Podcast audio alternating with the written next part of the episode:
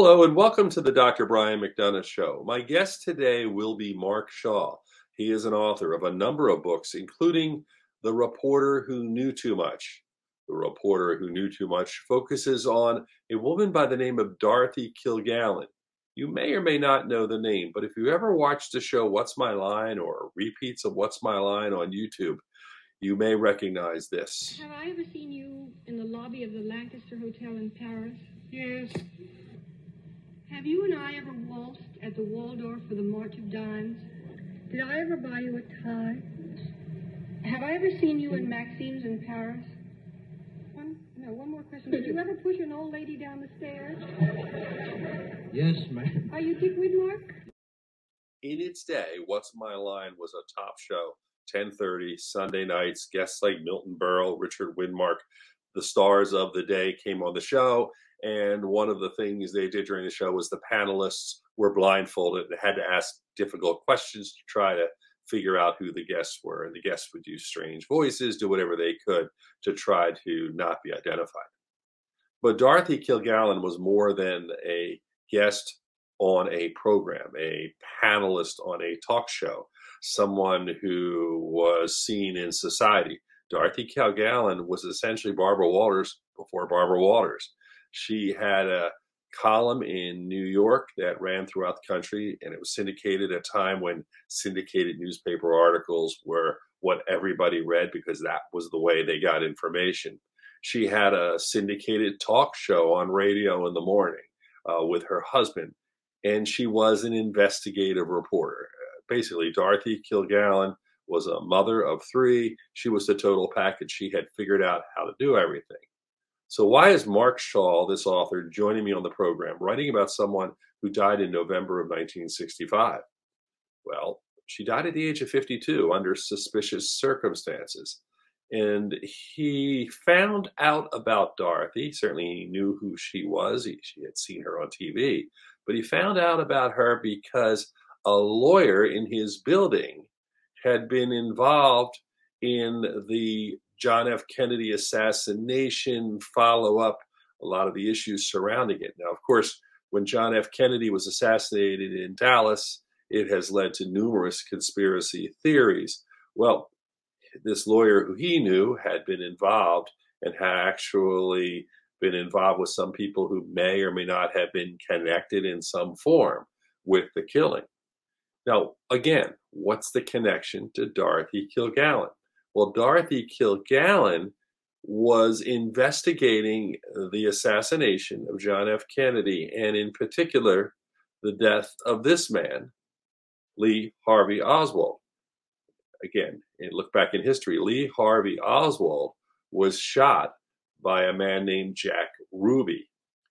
So Kilgallen, back after 1963, when the Ruby trial was held, was one of the reporters covering the trial of Jack Ruby. So let's do this. John F. Kennedy is assassinated. The Warren Commission comes out and says it is the single gunman theory, you know, all that story. Lee Harvey Oswald is being paraded in the basement of the police station, and somehow this man who owns a nightclub named Jack Ruby gets in and shoots him. Just like he's waltzing through, he gets in and shoots him. Kilgallen starts to cover the trial. Because she is who she is, and because Jack Ruby enjoyed What's My Line, he allowed, basically allowed Kilgallen to do a one on one interview with him. She was the only reporter who ever interviewed Jack Ruby extensively. She found out a lot of information from Jack Ruby. And guess what? She was going to write a book about the assassination of John F. Kennedy the death of Lee Harvey Oswald and Jack Ruby, and she was investigating it. And she was also telling people about the investigation. And according to author Mark Shaw, she was telling so many people it raised attention. And that attention, he believes, could have led to her death. So, in a moment, we are going to have Mark Shaw join us, talk about Dorothy Kilgallen, John F. Kennedy, even Marilyn Monroe, all part of the Dr. Brian McDonough Show. The Dr. Brian McDonough Show.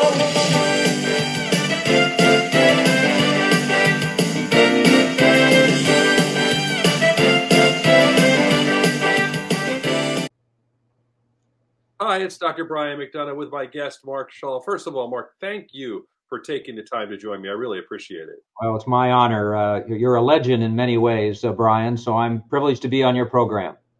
Well, thank you very much for saying that. And more importantly, thanks for being on the program. Um, I first came across you and your books, and, and there's numerous books, we've talked about them, but uh, with Dorothy Kilgallen. And yes. um, and I know I've seen some of your podcasts, and Dorothy Kilgallen was a name, like many people, I knew, I had heard, wasn't quite sure where I'd heard it, but somewhere in the recesses of my childhood, Dorothy Kilgallen was there. Yeah. And, you know, I thought of interviewing you right about the time Barbara Walters passed away, because in my mind, I thought Dorothy Kilgallen was Barbara Walters, in a sense, before Barbara Walters at a very tough time maybe you can tell me a little bit about her and, and about what she had done. Um, it's pretty fascinating. Well, it is. It's interesting you bring up Barbara Walters because uh, when I started looking into who Dorothy Kilgallen was, and I'll explain that in a minute, I found out that one of the first um, uh, nightclubs in New York City that she went to was owned by Barbara Walters' uh, son, uh, and or, no, Barbara Walters' father. And in fact, that's where she went to listen to Frank Sinatra when he had just started his career. And yes, um, you know, what I've learned about Dorothy, uh, you know, uh, Barbara Walters and Oprah and some of these others today, uh, we look at with all the accolades, but Dorothy was that kind of a person then. I did not, Brian, know anything about her other than she had been on What's My Line as the um, probably the most prominent uh, you know, uh, panelist uh, for that show. Your audience may remember it was a quiz show. What's my line on every on every Sunday night at 10 o'clock live from from New York City, and uh, I remember somewhat her being on that program, and so that's all that I knew. But I've had some sort of an advantage in some ways over others who've looked into Dorothy's life and times and the JFK assassination because I actually practiced law in the mid 1980s uh, with uh, Melvin Belli uh, in San Francisco, who, you know, as you know, was Jack Ruby's attorney. And so I was looking into Belli's life and times after he died and decided to write a biography of him. And I started in, in researching uh, Mr. Belli's life and times and all of that, and uh, and ended up writing a biography of him called King of the Courtroom. For people who don't remember, he was a very famous uh, attorney, personal injury attorney, more than anything. Uh, he sued all the big pharmaceuticals companies. He got the first million dollar verdicts and all of that. Bigger than life character, uh, but also I found out when I was uh, researching his life and times that his main client was Mickey Cohen, who was a Los Angeles gangster. And I, you know, I'm a curious guy just like you are, Brian, and I wondered what in the world is that all about? And so I started looking into that and one of the things that led me uh, to was that uh, Belli, uh, uh with Cohen as one of his clients, was very close to the mafia. And I started hearing then from friends of Belli, hey, wait a minute, he knew Dorothy Kilgallen. And I said, well, what was Belli on? What's my line? They said, no, Mark, you don't know anything about her. She was a, a famous journalist in the 50s and 40s, 50s, and 60s. Uh, the New York Journal American was her newspaper, syndicated to 200 newspapers across the country. And, um, you know, uh, at that time, people actually read newspapers. She also had a radio show listened to by a million people uh, a day. And Mark, she covered the Dr. Sam Sheppard case and the Lindbergh baby kidnapping case. And Mark, she was at the Jack Ruby trial because she investigated, investigated the JFK assassination. Well, I was taken aback by all of that and I started to look into Dorothy's life and times. But before that, before that, I decided, you know, this whole affiliation with Belli and the mafia. I wonder about this whole situation uh, with the 1960 election.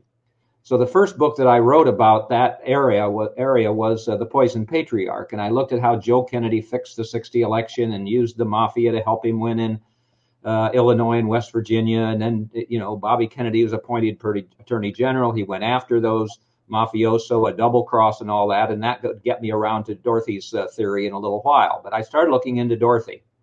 And what was interesting to me is the first thing I found out was she was a very close friend of JFK's.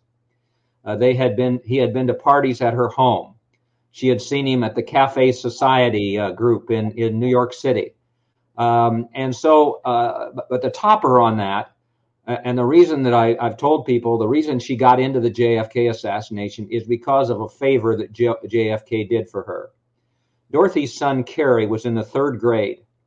And uh, JFK and Pierre Salinger worked it out so that Dorothy took her son to the White House. And uh, they went to the library, and all at once, here walked in the President of the United States. And you can imagine the, the eyes of little Kerry, you know, here's the most famous man in the world. And he made a big fuss over Kerry. Uh, he gave him a PT 109 pin. He uh, looked at letters he'd brought from the third grade class. Uh, just praised him so much, and that meant so much to Dorothy. So when JFK died, um, she wrote in one of her columns that we'll talk about the other ones, but one of her columns it said, um, "What I remember is a tall man stooping over a little boy, making a fuss over the letters he brought from his third grade class. This is the man who died and was assassinated in Dallas." And from that point on, then. Uh, Dorothy Kilgallen launched an investigation into JFK's death. It would last 18 months and uh, as, as Bennett Cerf used to say, who was uh, one of her co-panelists on What's My Line, if Dorothy Kilgallen went after a story, she went after it full bore. And she ended up being what the New York Post called the most powerful female voice in America.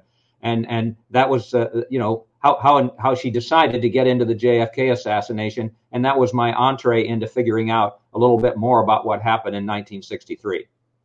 It's interesting to see how you track these things down, how you initially were dealing with Kilgallen, and then you looked into uh, JFK.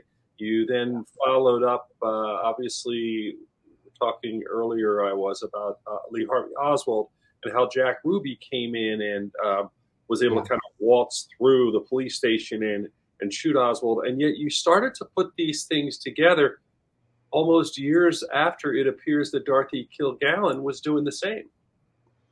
Yeah, you know, this all goes back, if you don't mind my uh, mentioning, because in the new book, Fighting for Justice, that just came out, um, readers always ask me how I did this.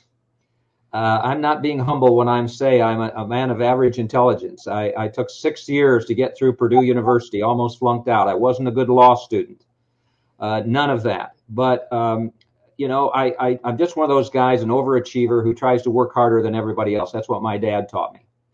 And so um, after getting out of Purdue and getting a job and getting fired and becoming a bartender in Chicago, I got into law school. And uh, I, I, was a, a, pretty good student, decent student at least for a while, but uh, not a great student. And I got a big break in my life when uh, a gentleman who I had interned for, he was a public defender. And uh, he decided to run for the legislature in Indiana and said, if I win, Mark, I think you can get my uh, public defender job. And I and he won and I did. And on a Friday, I'd never tried a criminal case in my life, as I explained in Fighting for Justice. And on Monday, I was trying a first degree murder case. And, uh, you know, what people ask me how I learned to write. Well, I had no classes, no Iowa workshops, no, nothing like that. I learned how to write and, and especially to write books by talking to juries. I write the same way that I talk to juries. I, I use plain language. I don't have a big vocabulary. People might say my books are easily read. And, and that that's the situation. Well, in when you're a criminal defense lawyer, you piece evidence together when you're defending somebody, and and that's the same thing I've done with uh, Dorothy Kilgallen, really as my guiding light from above in some ways. Uh, I have no doubt, and some of your listeners may think I'm crazy, but I think she chose me to write her story because people don't need to know that after she uh, had her investigation of the JFK assassination, uh, while while she was doing that, uh, she was at the Ruby trial. I have photographs of her in this particular book and the others before it, of her in Dealey Plaza, of her the, in the courtroom at the Ruby trial. She was in the front row there. She's the only one out of 400 reporters who was able to interview Jack Ruby. He trusted her with that. And then what she did is she went uh, based on what he told her. He, he, she went to New Orleans. That's where the mafia don Carlos Marcello ruled with his mafia don uh, empire um, stretching into Dallas. And Dorothy decided that she had figured out exactly what happened. That uh, here, here, here's the scenario. Uh, wait, Melvin Belli, who I knew, was brought in to um, uh, defend Jack Ruby, keep him silent, uh, use a crazy motor ep- ep- epilepsy defense, uh, you know, making him look crazy. Um, okay, so that meant that Oswald was involved in the assassination some way, but then that stretches back to Marcello, who was double crossed by Joe Kennedy and Bobby Kennedy. And Marcello then orchestrated the death of JFK so that Bobby Kennedy would be powerless. He wanted to kill RFK, but if he did, he knew uh, that the uh, everything the government had, JFK would come after him. So he orchestrated the death, she figured, of, uh, of, of JFK, so Bobby would be powerless. The proof there, Brian, is that that's exactly what happened. He never went after those mafioso again. Well, the biggest problem that Dorothy had, and as I mentioned in uh, both Fighting for Justice and Collateral Damage, she was a blabbermouth, just like Marilyn Monroe was right before she was she died, and I prove it in the book. She was killed, and we'll talk about that. But um, she went back to New York City, and she said, "You know, I'm gonna I'm gonna break this case wide open. It's the case of a lifetime." She told her hairdressers, and people can look at these videotapes of them on the DorothyKilgallenStory.org. All of those uh, videos are up there. Her her columns, all of that about the JFK assassination. Oswald file must not close. She wasn't buying all that Oswald alone stuff. But uh, she went back to New York. She told one hairdresser, if the wrong people knew what I know about the JFK assassination, it would cost me my life. I'm afraid for my life. I'm buying a gun. I'm changing my will. And unfortunately, then, uh, because of what we'll talk about with what Dorothy Kilgallen knew and what she was going to uh, put in a book she was writing for Random House, uh, those people who were afraid of what she was going to divulge ended up uh, orchestrating her death she was found in a bedroom she never slept in, a bed she never slept in, uh, wearing her eyelashes, hairpiece, and and and makeup. Uh, the ME came and she never had any drug problems, but they saw a empty bottle of Seconal and decided that she had died of an overdose of drugs, um, circumstances undetermined. So yeah, that, that, that, was a really crazy way of being able to uh, give a verdict by and, them. And, and I do want to ask you about that because you know there is actually video of her on "What's My Line" the evening before she was murdered, or before she passed away, and um, that video shows she's fine, she's alert, everything's great. There's nothing in the history, and it's very interesting. There was a bottle there, um, as you describe, and that she was in really the bed she didn't sleep in. All those strange yeah. uh, things, kind of similar in a way to Marilyn Monroe and what happened with her. There were there was this quick uh, autopsy, this quick uh, yeah. you know resolution, quote unquote, to the case, like you're saying, circumstances undetermined. And it is a little fishy that someone of Dorothy Kilgallen's stature would that would happen, and then nobody asked any questions, and it just kind of disappeared. yeah, you, you know, you're a, respected physician and and uh, and and a man of the truth. That all bothers you, but it doesn't bother a lot of people who want to cover. I always used to say when I was a criminal defense lawyer and I would see what prosecutors had done, if you want to cover up a murder, just falsify the autopsy. And in, in Dorothy's case, I was able to go ahead and the autopsy is in Fighting for Justice, Collateral Damage, The Reporter Knew Too Much, Denial of Justice, my other books. And people can say that there wasn't one, uh, there wasn't barbit- one barbiturate in her system. There were three. Tuinal and phenobarbital. And I was able to show through uh, two toxicologists that were with the ME's office in New York City in Manhattan. Uh, they at that time, and you're going to know the term probably, but some of those physicians and and medical experts at the time, toxicologists, kept uh, people's uh, bodily fluids in, in and, and, and kept them for a while because they thought that the new technology might help them figure out more of what happened. So this Dr. Broich and Dr. Uh, Umber, Umberger kept those uh, those materials. They're the ones who found the three uh, barbiturates in her system. And more than that, uh, Brian, and we'll get into this uh, this this unfortunate situation where Dorothy trusted the wrong man about her JFK investigation uh, evidence. Uh, they found a glass. They kept a glass that was on her bedside table, and on that glass there was. they found a remnant of uh, phenobarbital.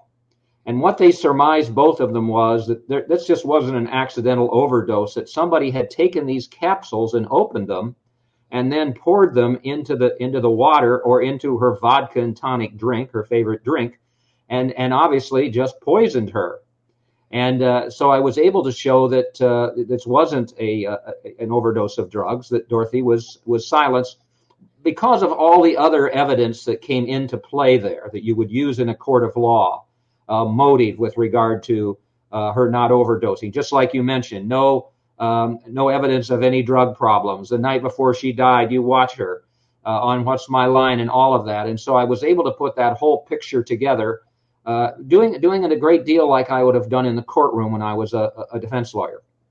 One of the things that you did, I thought, was very interesting. Is there was a man in her life, apparently, according to your research and others, that there was she wasn't having the best period of time in her marriage, and there was a man in her life who was uh, maybe 20 years younger who became was a was a writer, uh, reporter who was a confidant of hers and perhaps a lover, and and what happened in that situation was she trusted him greatly, and she got together with him apparently after the What's My Line program the night before uh, she was found dead. Yeah, you know this this is pretty fascinating to me in many ways.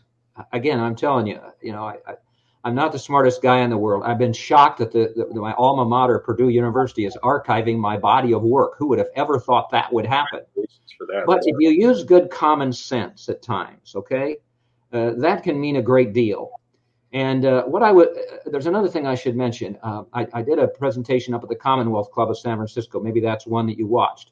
And this time, when I did that on December 1st, and there's something like 700,000 YouTube views of that now, it's amazing in a month um, they said I was a magnet for crowdsourcing.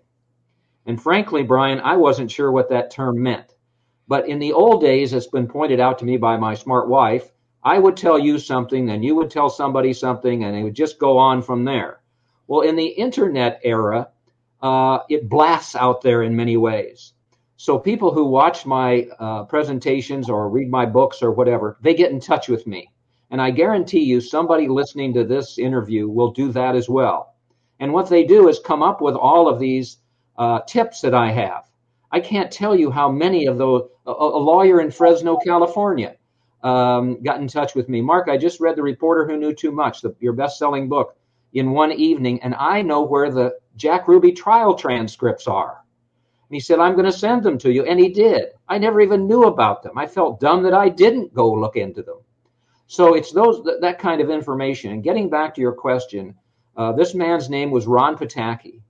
Uh, he was kind of a low-life Midwestern journalist who ran into Dorothy. It was quite a hulk. She was estranged from her husband, Richard Kollmar, who had turned into an alcoholic. And he basically just decided to get involved with Dorothy, uh, I think to enhance his career. Uh, but uh, she, she did care about him.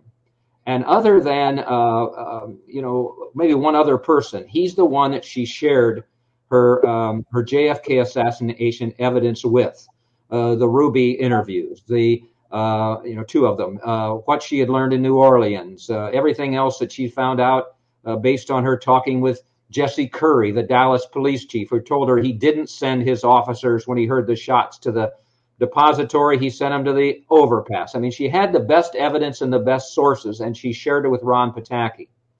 So uh, yes, he met her uh, the night before she, uh, the night she died um, in in a hotel near her home on East East 68th uh, Street, and uh, we believe and we think it, it, it it's uh, very probable that this happened. He is worried about the fact that she believes he is leaking her JFK assassination to the wrong people. Well, I was trying to figure out who the wrong people uh, uh, were, and we'll talk about that with Marilyn's death too, but who the wrong people were. And so um, I, I, found out uh, through another uh, tip that I had go to the National Archives, Mark, because you'll find out that J. Edgar Hoover uh, was was Dorothy's enemy for many reasons, as we'll talk about when we get to the, the dealing with the Warren Commission corruption. But um, that led me to uh, the butler uh, in Dorothy's home, uh, uh daughter, who told me that on the morning Dorothy died, um, J. Edgar Hoover sent agents or those posing as agents to her home. They took all of her documents, her papers, everything about the JFK assassination she had. Those documents have never been found. So I, I was in the middle of all that when I was thinking, well, this Ron Pataky, you know, how am I going to show that he may have been involved with somebody like J. Edgar Hoover or maybe Carlos Marcello or somebody like that?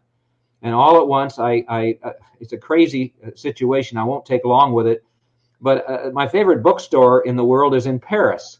Um, I can't think of it right now, but it's where Hemingway and James Joyce and all of them hung out. And uh, I wanted to speak over there because we were going to take a trip to France. So I got in touch with the manager over there and said, you know, would it be possible to to um, to speak about Dorothy Kilgallen and the and the assassinations? He sends me this email. Yes, it would be, but also there's a man named Walters in Las Vegas that you need to talk to about Dorothy Kilgallen. Wow. And boy, you know that lit up my eyes. So uh, when I got when I got that information, she put me in touch with him, and he told me this story. He said, "Mr. Shaw, uh, I knew Ron Pataky in Las Vegas, and he was in trouble as uh, November of 1965 approached. That's the when Dorothy died, November 8, 65, and uh, he was in he was in trouble with the wrong people, and that that coincided with that that term that I had, wrong people. And he said, uh, I really believe what happened there is that he made a deal. He was compromised by those powerful people who couldn't let Dorothy write that book for, for Random House. And that would have been J. Edgar Hoover. That would have been Marcello. You know, that would have been those kinds of people who were threatened by what she was going to write. And he said, um, yeah, uh, and he got in trouble. And, and those wrong people said to him, look, you, you're very close to Dorothy Kilgallen. We know that. We can get you out of trouble if you'll give us information about what's going to be in her book for Random House. And Ed Walters said to me, uh, Mr. Shaw, uh, that's what he did. He told the wrong people, and I believe he said, uh, including J. Edgar Hoover, what Dorothy was going to have that book. And I get a little chill whenever I say uh, say this, Brian. Ed Walters said the moment that he shared that information, Walter, Wal, or uh, Pataky did with the wrong people, she was dead.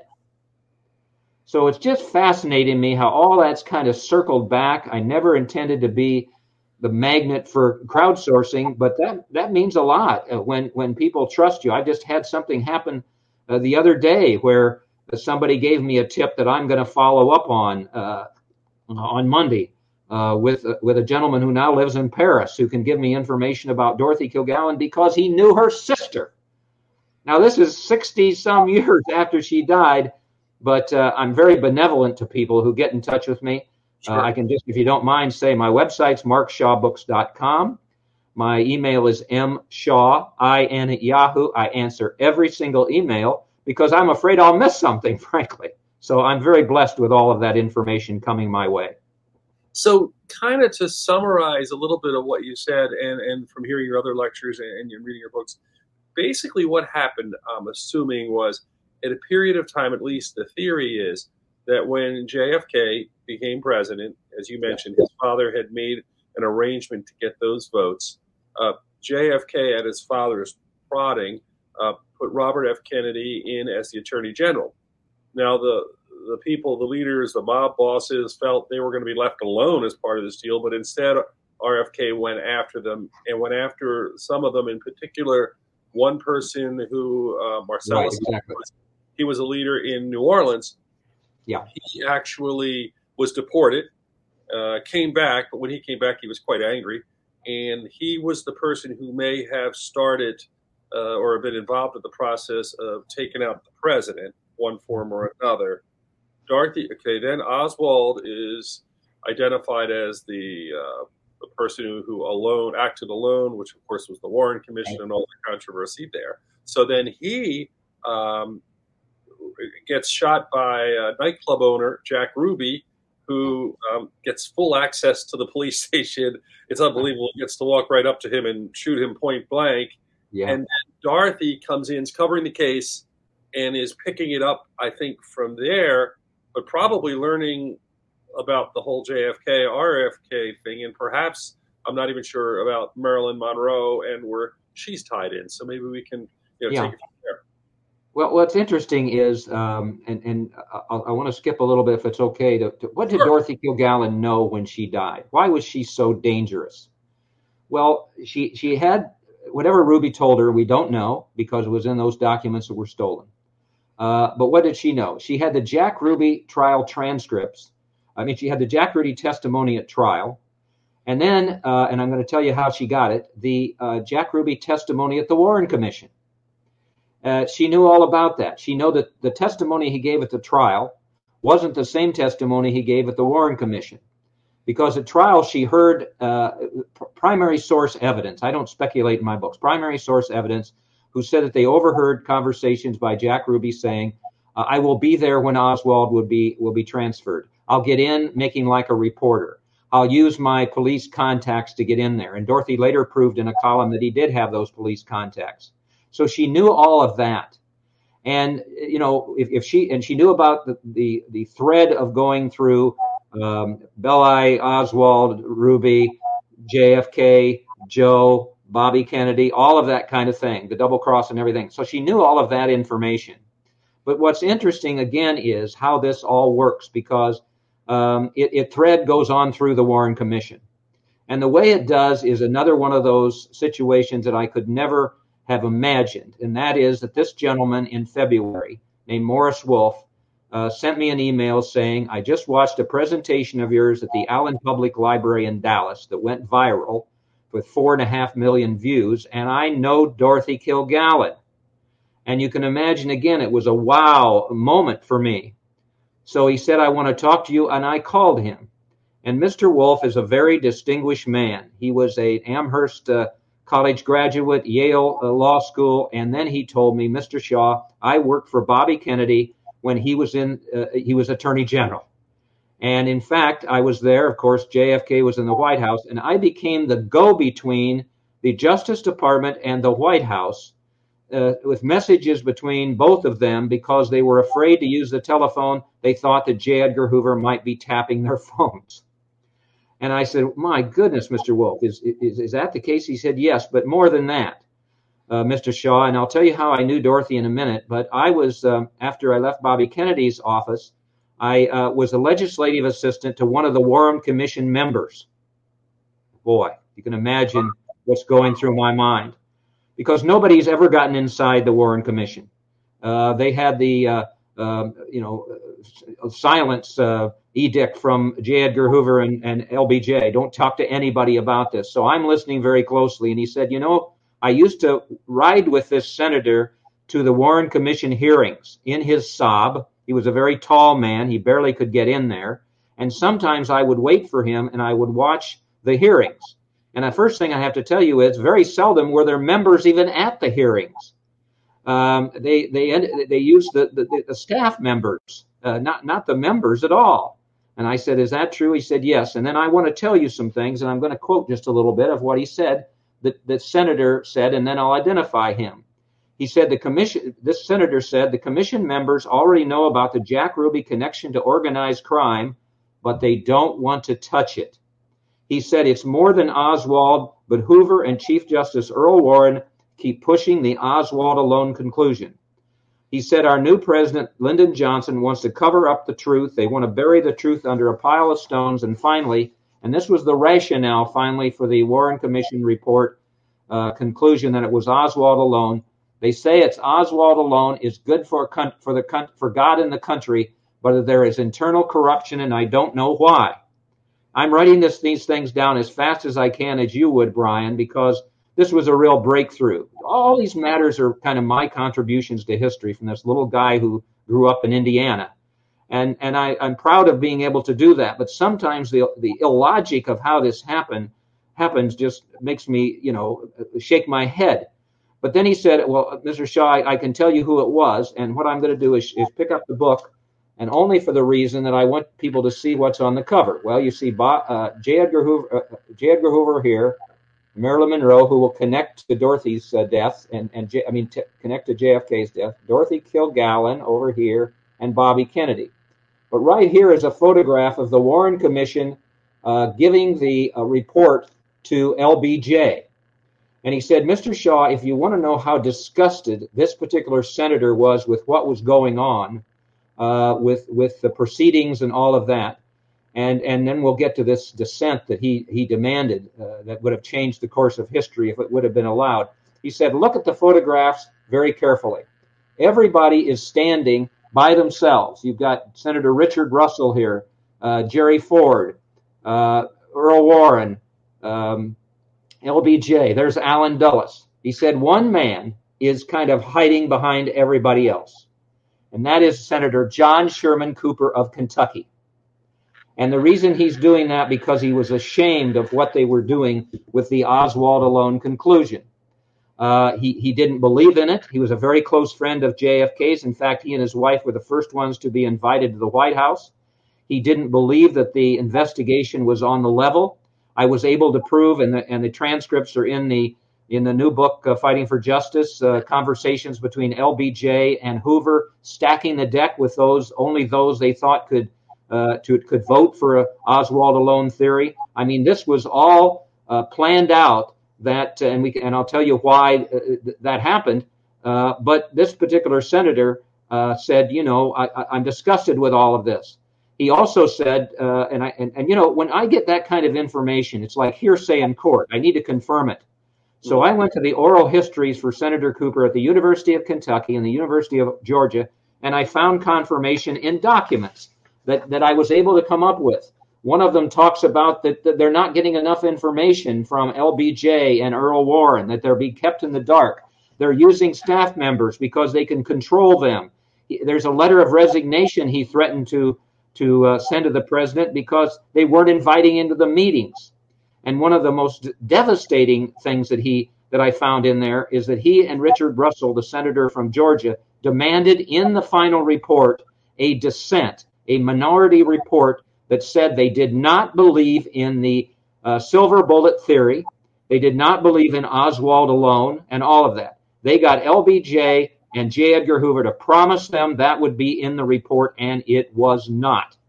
And as you can imagine, this whole per- uh, deal with perpetuating the Oswald alone theory would have been changed then, because in that situation, um, the dissent would have made a lot of difference, but it was never part of, of that, uh, that final report.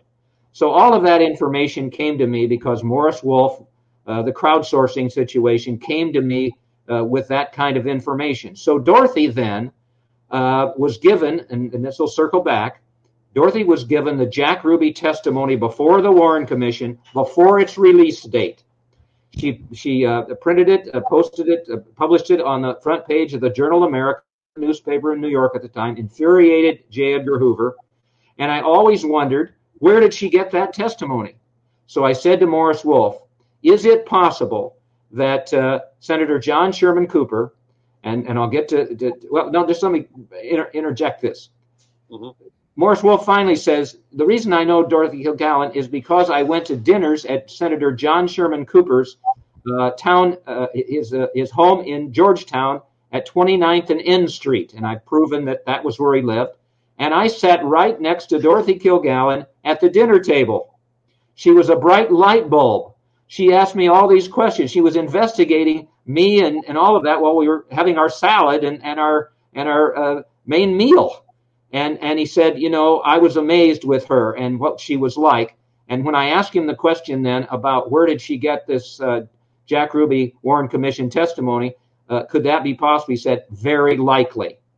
And also, I believe, as we'll talk about, the corruption in the Warren Commission, that Senator Cooper let Dorothy know about the corruption at the Warren Commission. So now what does she know? Well, she knows about the Jack Ruby testimony at trial. She knows about the Warren Commission testimony that doesn't sync with that testimony. Uh, she know she was given to it by Senator Cooper, a man of integrity, as Morris Wolf said, just like Dorothy was a woman of integrity. And now she knows about the corruption. Well, she was blabbing that all over New York City in November of 1965, and and and unfortunately, the wrong people found out about that, and they had no option but to silence Dorothy Kilgallen. You're watching the Dr. Brian McDonough Show. My guest is Mark Shaw. And um, if you want to subscribe, please subscribe to uh, the YouTube channel. And uh, obviously, with, with social media, this is everywhere. And one of the things I think that is fascinating and I respect about you is even to the level of was that the address of the senator? You have done the research. You've done these things years later to support, like an attorney, like a, what you do it, it frustrates me uh, on two levels for Dorothy Kilgallen. The first is that, first of all, it shows that you could be any level of fame, power, and you still theoretically could be taken out. But the second thing um, that bothers me is she was onto something. The manuscript obviously disappeared, and she was getting it real time. I mean, what you've been able to do 40, 50, 60 years later, essentially, is get this information. She probably, like, she was there. She was at the trial. She was talking to people firsthand. What she must have known and what must have been um, going in her mind uh, was probably would have probably blown the cover off this. Well, what's what's disturbing to me at times, Brian, is that um, I wasn't there at the Ruby trial. I wasn't there at that time. All of these so-called experts and and uh, uh, you know authors through the years have written all these books. They weren't there. Just recently, when the JFK uh, uh, assassination documents were released, this last batch, uh, there was a, a, man whose name I don't even want to say because I have such uh, uh, I just have such distaste for him. But on one of the extreme media, I don't think there's too much uh, question what I would be saying. He, he, he took a look at some of these kind of things and then said he had a expert close to all of this and he had classified documents. Of course, he didn't identify the source of any kind. But then he spouts out all this information about, you know, the CIA was involved, and maybe they were a bit. I don't know exactly. Dorothy didn't look into that. She looked into the Carlos Marcello situation. And he and he has the audacity then to tell the world, and and and really from all of this, I can prove that the CIA not only recruited uh, uh, Lee Harvey Oswald, they recruited Jack Ruby. And and that information gets out there with no possible uh, proof of any of it. That drives me crazy at times. Because you know um, I, I, can be wrong about some of this but i will tell you in the four my four latest books i don't ever get uh, anybody who's disputed the evidence that i have. And i'll tell you why i believe it's credible. Because i followed uh, dorothy kilgallen's research. You just mentioned something very interesting there and, and that's I have such mad admiration for you. You're a man of the truth, but you're very perceptive and you listen during these interviews, which always doesn't happen. You said I looked at a little thing about the address of Senator John Cooper, Sherman Cooper's home. Well, Dorothy did that. And she's smarter than I am, that's for sure. So I follow her lead. Here, here's an example. Uh, Jack Ruby said he was so distraught over LBJ's death, right? Oh my gosh, just felt terrible about it. And all of that. There's even one book written that he killed Oswald because he wanted didn't want Jackie Kennedy to have a trial and all that baloney. Well, he goes to the he's at the uh, Dallas Morning News offices when all this happens, kind of I believe watching what's happening in, down the street. But uh, he's just distraught and he's crying and he tells everybody he's awful and everything. Then in the afternoon, he goes back to the Dallas Morning News offices and he had he was a salesman in a lot of ways. He's trying to sell them what was called a twist board where you got on there and learned how to do the twist, which is the, you know, the big dance of the of the time with Chubby Checker and all that kind of thing. So Dorothy writes this column. Well, if he's so damn distraught about everything, what's he doing back there laughing and having fun at the Dallas Morning News offices? And and that that's the kind of thing she looked for. Um, and and that's that's what I try to look for. These little things that may not make a lot of difference. Uh, we can switch right now, if, if you don't mind, to Marilyn Monroe's death. I was never going to write about it, Brian. Um, I had written The Reporter Who Knew Too Much, uh, Denial of Justice, Collateral Damage, uh, uh I'm sorry, uh, Denial of Justice, uh, and, and um, Denial of Justice, and The Reporter Who Knew Too Much. And I was going to quit. But people all around the world, I don't know, I got five or 6,000 emails over the years, said, Is there a, a connection between Dorothy and Marilyn's death? And I said, Well, I don't think so. I'm not going to look into that. And then it kind of got to me. I'm a curious guy like you. so I started looking into it. First thing I found was a photograph of Marilyn and, and Dorothy at 20th Century Fox, uh, where, where Marilyn was making a movie. Excuse me. And uh, I thought, well, that's interesting. And then that uh, Dor- Marilyn was at Dorothy's for parties. And then, you know, the, the final verdict on Marilyn's death was suicide. And I said, well, you know, I, I, wonder about that. And then I found the kicker because I found a column that Dorothy had written one day before Marilyn uh, died. Uh, Marilyn Monroe on the upswing. She's going to Hollywood parties. Uh, she's the talk of the town. She's found a love interest that's a bigger name than Joe DiMaggio, which who was her second husband. She has Broadway offers, movie offer offers, and I'm thinking to myself, wait a minute, that doesn't sound like somebody who's going to commit suicide. And so I said to myself then, and this is how the threads kind of run through my mind, just like they did when I was researching a criminal case. Well, if if somebody uh, if she didn't commit suicide, first thing I'm going to look at is the autopsy. Well, there were actually two of them. One of them in the morning on the day or two after she died. Uh, I think it was the certificate of death, and that one said she died of an overdose. Three hours later in the afternoon, there was the actual autopsy report. She committed suicide. Well, that doesn't work with me. And then I found out that Tom, Dr. Thomas Noguchi, the notorious medical examiner in LA, was the one who handled the autopsy. And if you can imagine this, Brian, this should offend you as a, med- a person in the medical profession. He admitted afterwards, well, you know, I made a mistake. I didn't really investigate all of, of Marilyn's inner organs. And by the time I figured out I hadn't, they were gone. They'd been destroyed. Well, you talk about this is one of the most fam- maybe the f- most famous person in the world, and they can't get the autopsy right. So I thought, well, hey, it's JFK, because as everybody knows, I'm sure your audience knows, and and you can see it on YouTube. Uh, she was invited to sing "Happy Birthday" to JFK uh, at Madison Square Garden, and that's a story into itself with the uh, almost see-through dress that she wore. But she sings "Happy Birthday" to him, and then there was a little a soiree right after the uh, uh, the event at uh, one of JFK's donors' place, and you can see a picture, the only one that I believe exists that hasn't been uh, disturbed. And you see Bobby Kennedy over here, you see Marilyn in the middle, and you see JFK on the right. They had a brief love affair, JFK and Marilyn Monroe, but Joe Kennedy was smart. We're going to run for election in a couple years. We don't want all these photographs of you in this uh, surly, uh, sexy actress out there. So he put a stop to it. And so I'm thinking, well, who's a big, who's the second big, second biggest, biggest name uh, uh, that I can find? And that was Robert Kennedy. And that's where again my instincts that Dorothy I think would have had.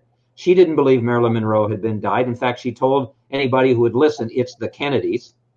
But I, I, I used her instincts and I started looking into Bobby Kennedy. Well, what's the first thing I found out? I was able to secure, and the document is in this book, uh, a CIA document written a couple days before Marilyn's death, and it's it's lethal in nature. It it, it divulges the uh, fact that Marilyn Monroe and uh, RFK's uh, phones are being tapped at her Brentwood home that she had just uh, she had just gotten. And by the way, she had just gotten a dog that she loved. She'd just gotten her own home, and other reasons why she would never have committed suicide that Dorothy uh, knew about.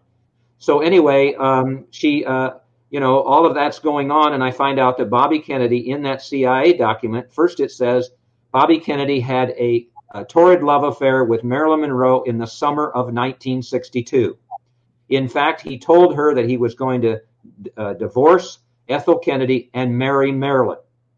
And in that document also, it says that Marilyn Monroe uh, was privy to conversations with either JFK or RFK that JFK was planning to have Fidel Castro assassinated. And with regard to the love affair and those matters of national security, she was going to go to the media because both Kennedys had dumped her.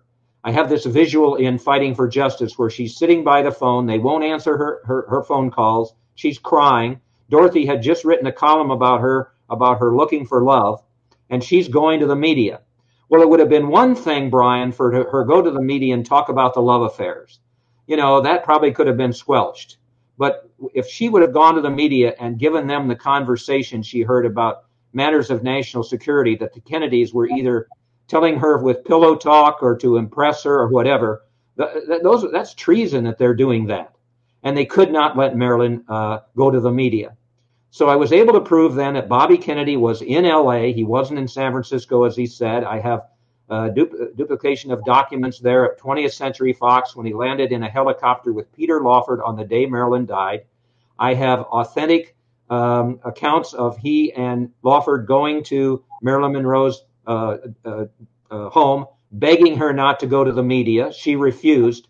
And I'm telling you what, it was the same situation uh, that I encountered with someone, a good, uh, good uh, source telling me the same thing that Ed Walters told, told me about Dorothy Kilgallen when um, Ron Pataky leaked her material to the wrong people, when Dor- when Marilyn Monroe refused to uh, to to to not go to the media with what she knew that the Kennedys had told her she was dead too. I have a new two new accounts in the book about uh, Bobby's involvement in uh, Marilyn's death.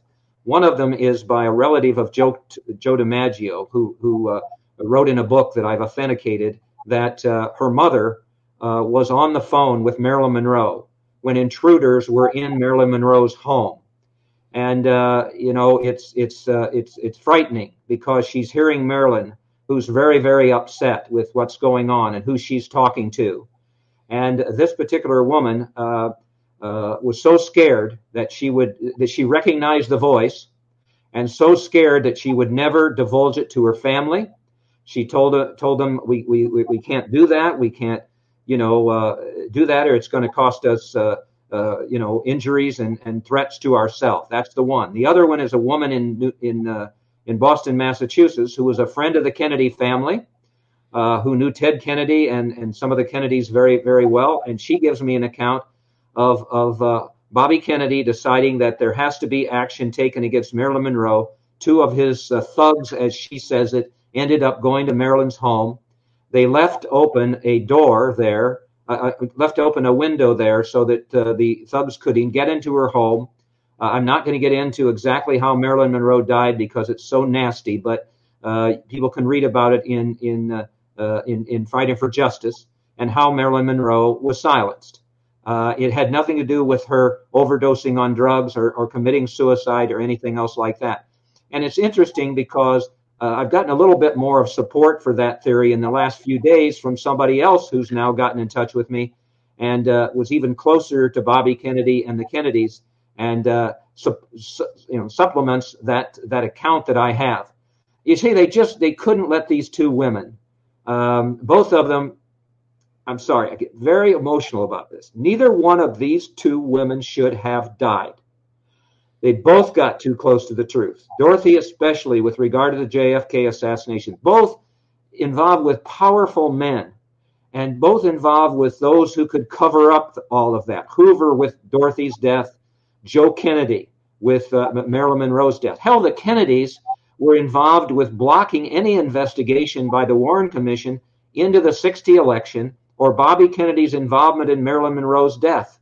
They used Nicholas Katzenbach, the Attorney General, uh, after after Bobby resigned, to to send letters to the commission members. You should only look into the into the Warren into the Bobby uh, to the uh, Oswald alone theory and nothing else. They didn't want any investigations into anything else. Hoover didn't want an investigation because if it's a nut like Oswald who shot the president and killed him, the FBI can't be held accountable. If it's a plot to kill the president, like Dorothy knew about it, then the FBI should have known. So they all had something to protect with the Warren Commission. But Bobby Kennedy is really the bad one here, in my opinion.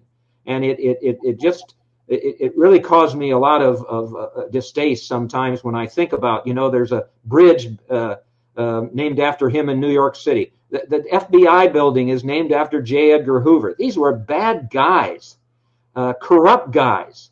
And yet, I must tell you, in some ways, sometimes when I get some of my emails, people say, you know, with the Commonwealth presentation that people can look at on YouTube, Commonwealth Club, there's there's all these views I talked about, 700,000 last month, but there's 11,000 comments.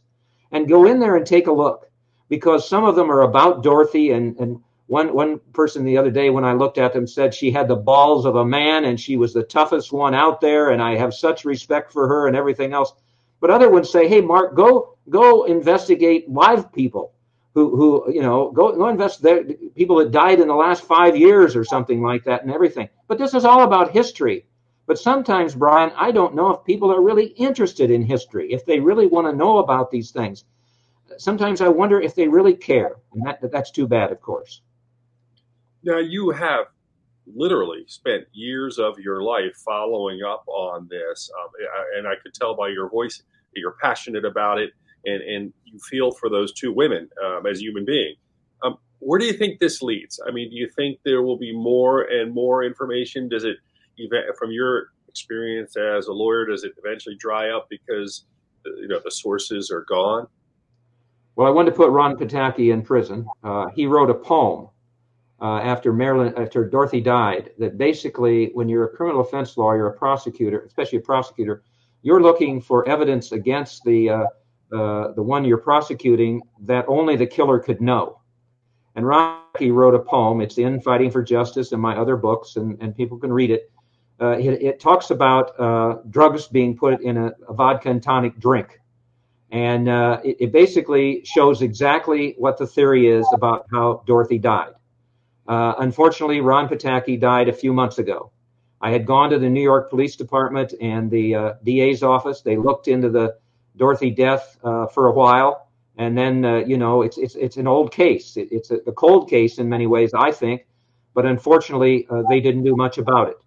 Uh, with this new evidence that I have now about how much more danger Dorothy was in, knowing about the Warren Commission corruption and everything else, and other evidence that I have about her death and the forensics and everything, I'm going back to the New York uh, uh, Manhattan District Attorney uh, in, in, next month or the month after, trying to get them to reopen her case.